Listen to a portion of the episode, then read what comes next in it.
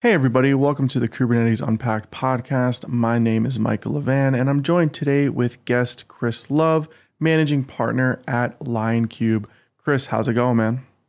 It's going well. Uh, it's a even though the day that you may be listening to this, it might be snowing outside or winter. It's a beautiful fall afternoon for us now in in Denver. I know, right? I appreciate you having me on the on your podcast. Absolutely, of course. Yeah, I mean, you do a lot of really cool stuff in the Kubernetes space. Uh, if I'm not mistaken, your firm is is literally based around Kubernetes, right? And we're going to be talking a lot today just about FinOps as a culture movement, as well as a you know Kubernetes movement and all that good stuff in general. But yeah, I mean, I definitely wanted to have you on the show because it is, uh, you know, obviously a, a big take, right? FinOps around just culture in general. I actually know nothing about it, so definitely excited to jump into it. Um, so with that, you know, I guess the question is, you know, what is FinOps? I mean, is it is it something more culture based? Is it something more technology based? What are what are your your, your kind of thoughts around this?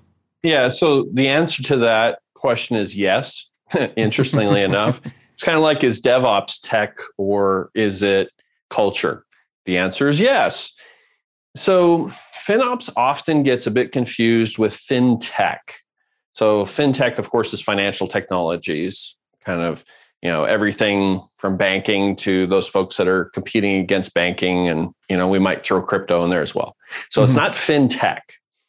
FinOps is financial operations, which in essence is tracking what you spend, tracking what you spend on the cloud, tracking what you spend inside of Kubernetes, looking at like you can get as sophisticated as doing chargebacks.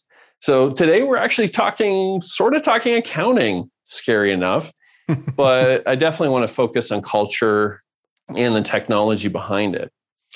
And with what's going on in the economy, you know, I think you'll agree with me, market's scared, right? Mm-hmm.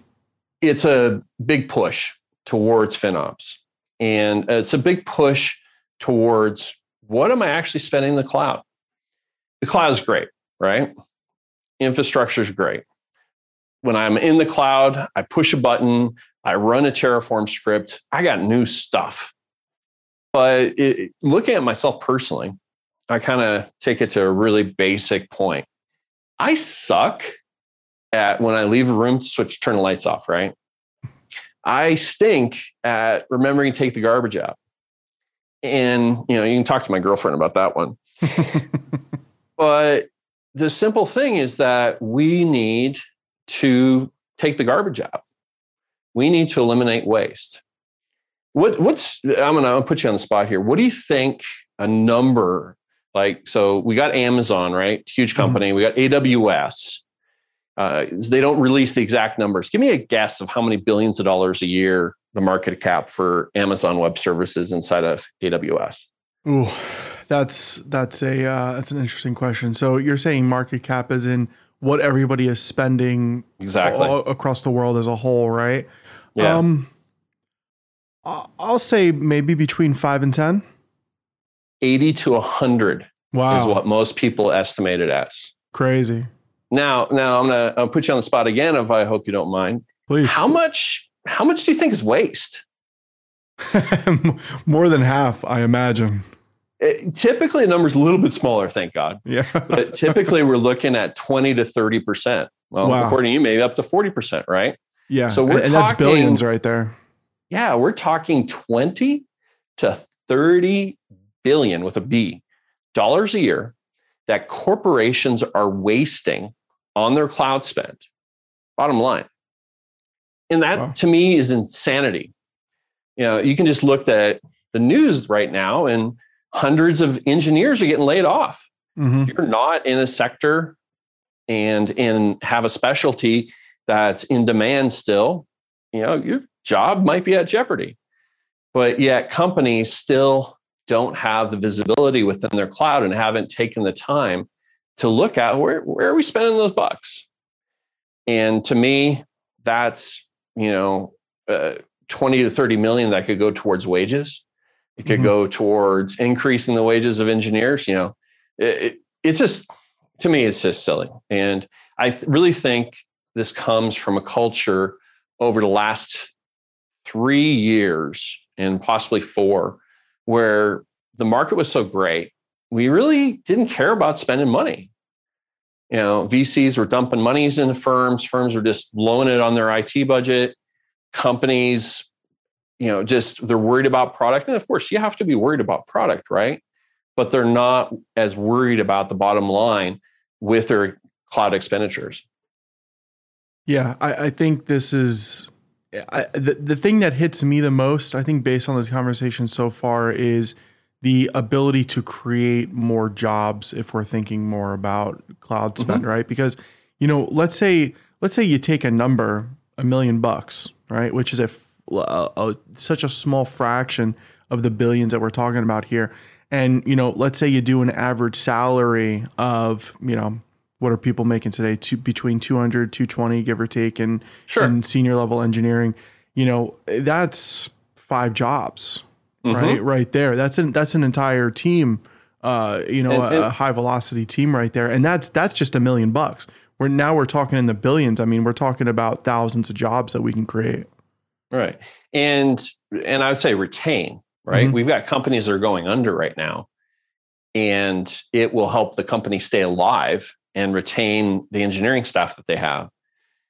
And you know, heck with heck with creating new jobs. Yeah, there'll be some out of that, but let's save the jobs that we got going on right now sure. and allow people to shift around place to place.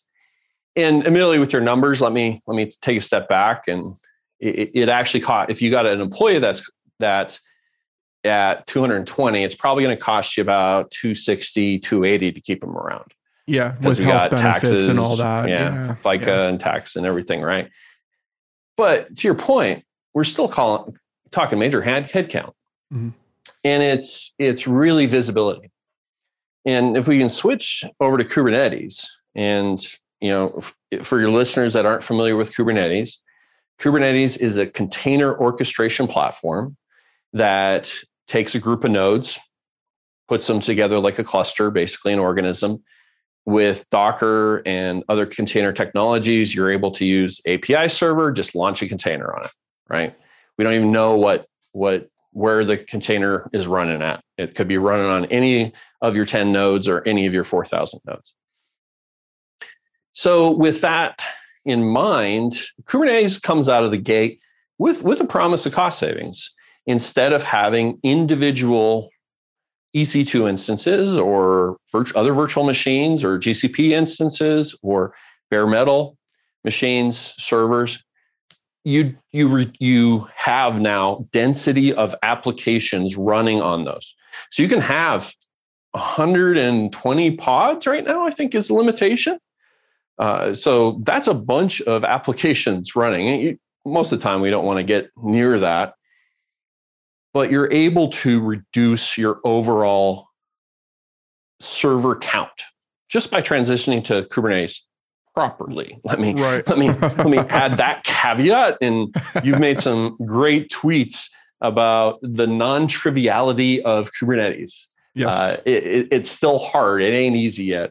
Uh, Tim Hockin, probably three years ago, uh, dropped a quote that we needed to make storage easy inside of Kubernetes. And I think storage is getting easy now because the cloud providers and mm-hmm. the hosting services have actually gotten up to the point where it's not just a, a, nightmare at times of storage. But the rest of Kubernetes is still, you know, a big, big deal. You know, we're, as you mentioned, the consulting company, we consult in Kubernetes. We wouldn't be around if it you know, was trivial to use. And it'll get to that point, you know, give it five years or so.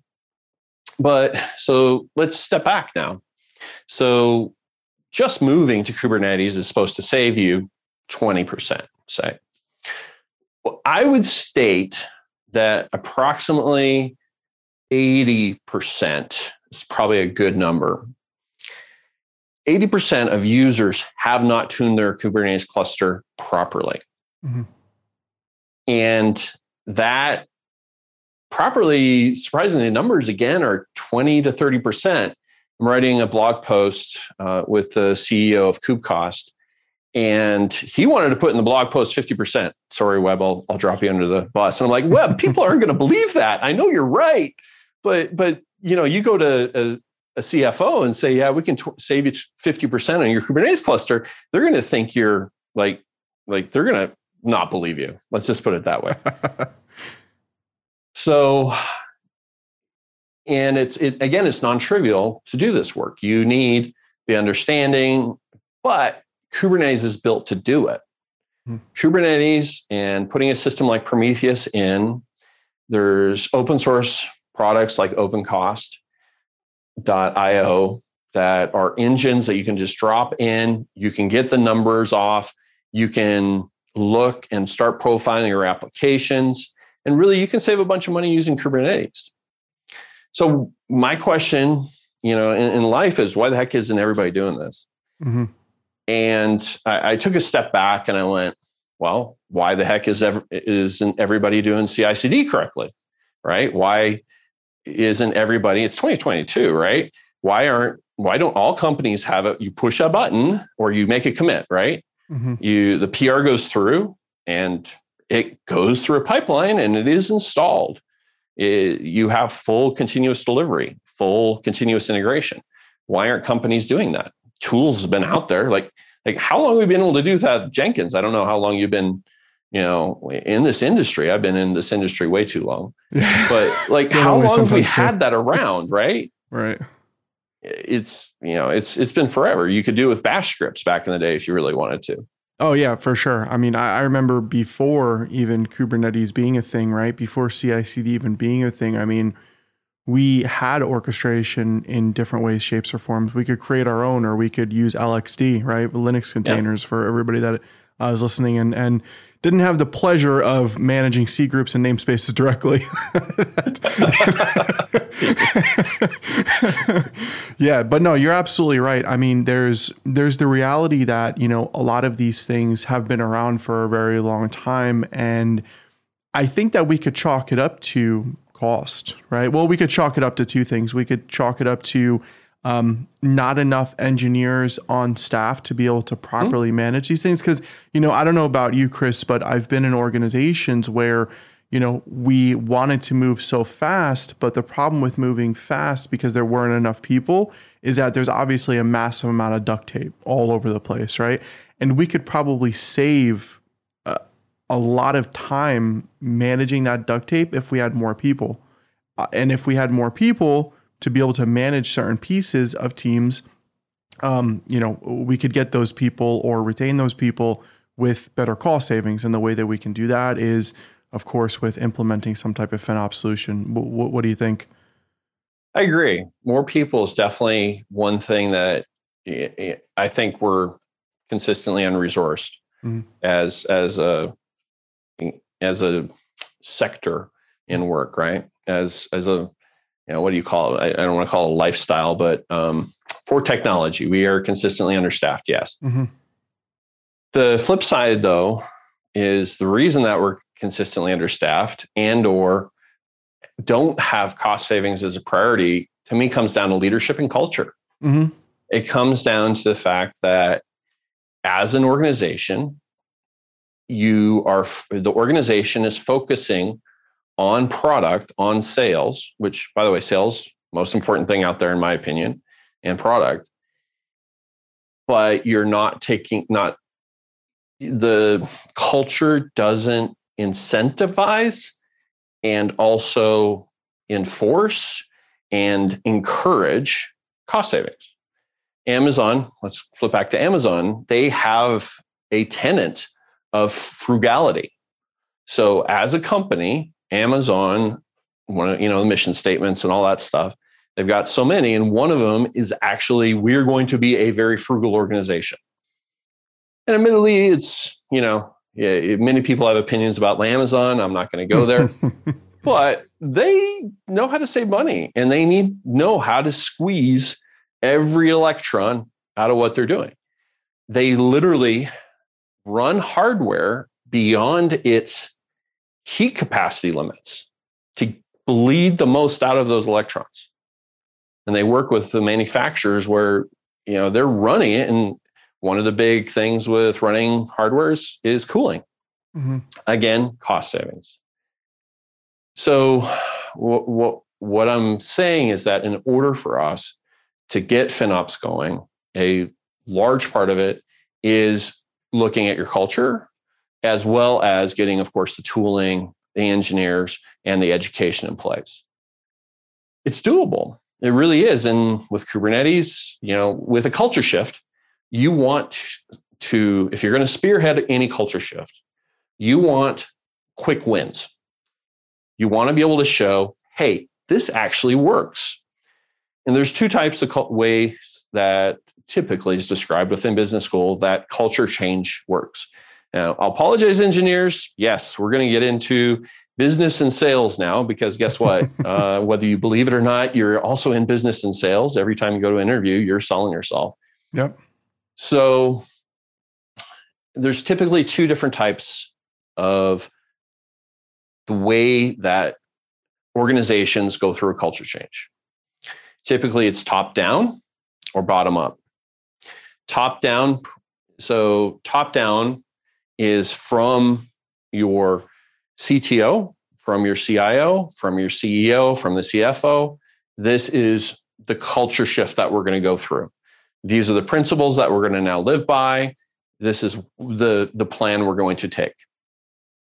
Within technical organizations, interestingly enough, bottom up often works better from my mind.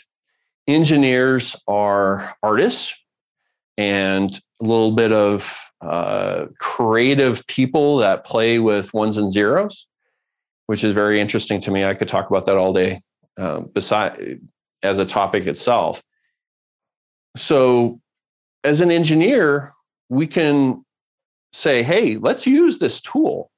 Hey, I actually don't know what our cloud spend is. I don't have access to this.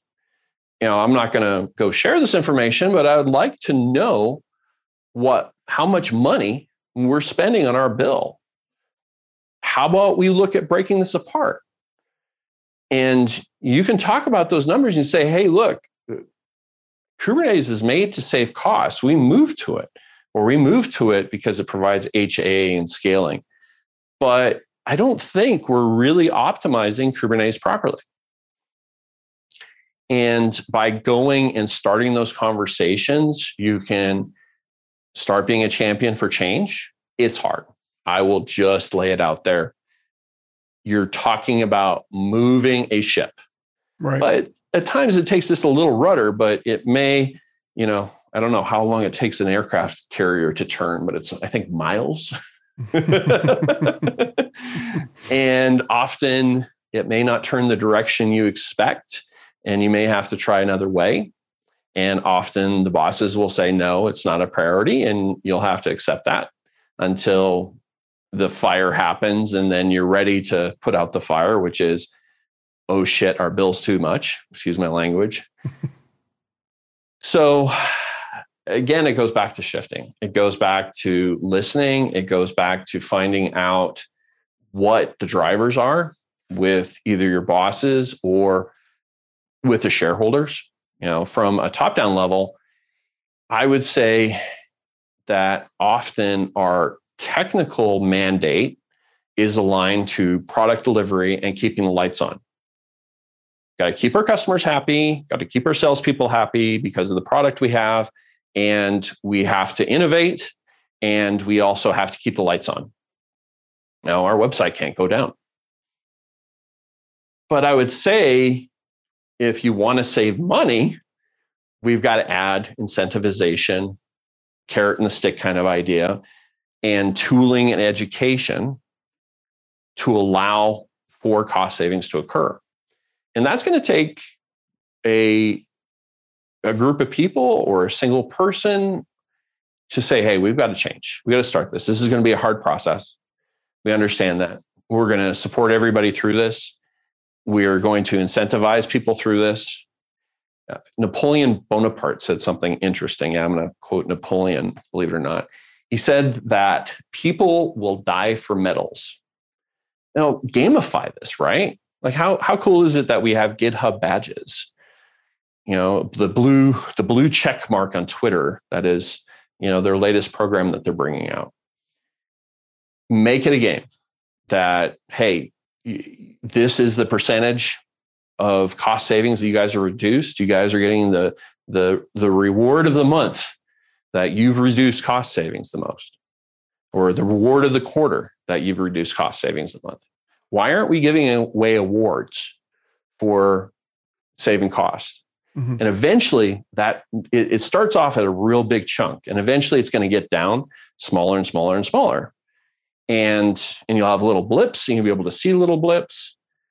But we want to get back to that. We really want to get back to, you know, uh, we as a industry, we've gone through, you know, ebbs and flows, and now I think we're at the point of the way the ocean is going that we really need to take a step back and say, hey, we need to shift culture, that we need to start working with FinOps as well as Kubernetes is a great entry point. It's easy. Uh, you know, it's built for for FinOps, and we can we can chat a bit more about that here if you like, if that's a good transition for you. Absolutely. Yeah. So there, there's one question that I want to ask before we wrap up or before we start wrapping up, and then let's get to that point. But the one question that I have for you so it, I think when the cloud started coming out, right, there was this question hmm. or this statement of this thing isn't going to save us money. And that's been apparent, right? And this is kind of what we're talking about. Um, but the whole idea was, yeah, maybe you're going to spend a little bit more, but a lot of the headaches are going to be abstracted away from you and all that stuff. So, with that being said, thinking about FinOps, and I know this is a uh, this is a uh, despite popular belief type of thing, but would you say that having things on prem is a you know in today's world maybe like a version of FinOps or something that mm-hmm. FinOps can ultimately help with because the cloud is just so expensive? Yeah, absolutely. And you can look at what workloads you want to move back on prem. One of the challenges with on premises right now is because of the uh, wonderful virus that we went through. The chip manufacturers are having a real hard time delivering computers now. So everything's kind of backed up a bunch. Mm-hmm. And really, that was the one of the big things is that going to the cloud was capex to opex shifting, right? We're no longer d- having to worry about depreciating hardware, as well as just push button new comp- server. Ugh, right? That's mm-hmm. that's the thing. Scaling's hard. You're going to scale on a company's set of computers, company's network. You know, uh, Google Google's network is probably one of the best in the world. So now you're running your system on top of Google's network, but they're going to charge you for it, and it's expensive. But right. there's there's trade offs, right? There's always trade offs. Yeah, totally moving certain specific workloads back into the data center. But you, but let the best thing is let's measure those workloads. Okay, this is static, right? We've looked at it for two months. This hasn't moved the needle, so it would be easy to put it up. You know, and that's part of the problem promise of hybrid cloud. But I'm not saying do full hybrid cloud because that's you know, unless you're a large company, that's a lot to take on, and your applications may or may not support that. Mm-hmm. But let's see if we can move back all this machine learning back onto, you know, back onto on-prem. But what about just shutting off the Kubernetes cluster when you're not doing the machine learning? What about doing like, do you use your development cluster on Saturday? Mm-hmm. How many development clusters are on on Saturday? And Kubernetes is, if you can't reduce your cluster to zero nodes and then re increase your cluster to 15 nodes and everything just works, you got an HA problem. You not only got a, uh, yeah, yeah, you literally have a high availability problem. So you should be able to take down your dev or test clusters to zero over the weekends. And that's, you know, that's, that's two out of seventh of your bill. Right. You know, that's that's two days you ain't paying for. And some companies, dev clusters, they're massive. Oh yeah, for sure. And then you have different accounts, and you know, this team mm-hmm. may have this account, this team may have that account. Then there's dev clusters running throughout. Because yeah, it's uh, I I think the the the funny and interesting thing about the cloud is it's real easy to create stuff, but it's God. it's not so easy to manage it. You know, especially from a cost perspective, from an engineering perspective, from You know what? And here's the other thing too. I gotta say, that I have been in situations and I have seen circumstances where engineers would be like, "Yeah, let's write some code. Let's write some repeatability around shutting these things down over the weekend, um, getting these things going, all that stuff, like getting a system in place."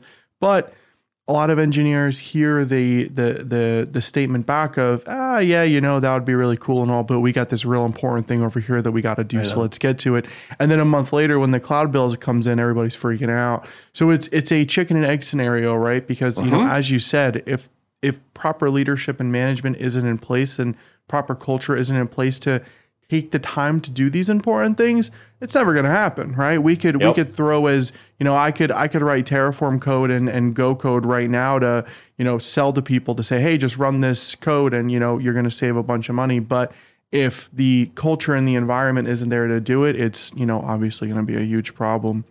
So, Chris, with that, I'd love to uh, start wrapping up here if, if possible. Sure. And with that, I would love it if you could plug anything and everything about yourself. Here's your time here's my time to to put my salesman hat, hat on. Absolutely. I know, right? so LionKube is been around since 1999.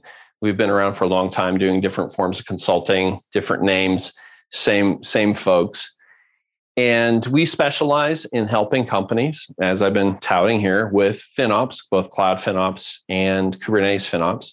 We work a lot in Kubernetes we also do just general DevOps work. You know, we've dropped in CI/CD, other DevOps needs, and that's that's in a nutshell how we help out. We do, you know, from you need a an engineer to hang around for a while to okay, you got this whole project and you need us to run. Uh, we're a GCP partner as well, and we we we have strategy a report that we can come in, get done for you.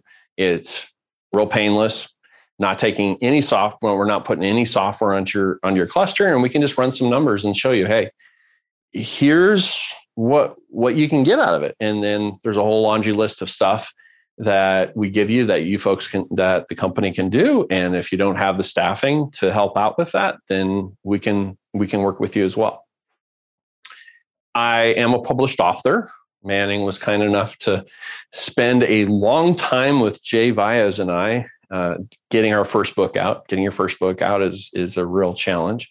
The book is called Core Kubernetes, and it's available on the Manning website. You can hit me up on Twitter if you want. If you want a discount code for it, um, I'm happy to give those out. And you know that's it. I'm I enjoy speaking. So if anybody wants me to to you know come on their podcast or help them out with a, a conference or whatever, I'm happy to swing by and and talk about many different things, uh, security and FinOps, and just Kubernetes in general are all near and dear to my heart. Heck, I took a long time to to write a book about it. Uh, and uh, core Kubernetes, real quick, is kind of the next layer in your learning.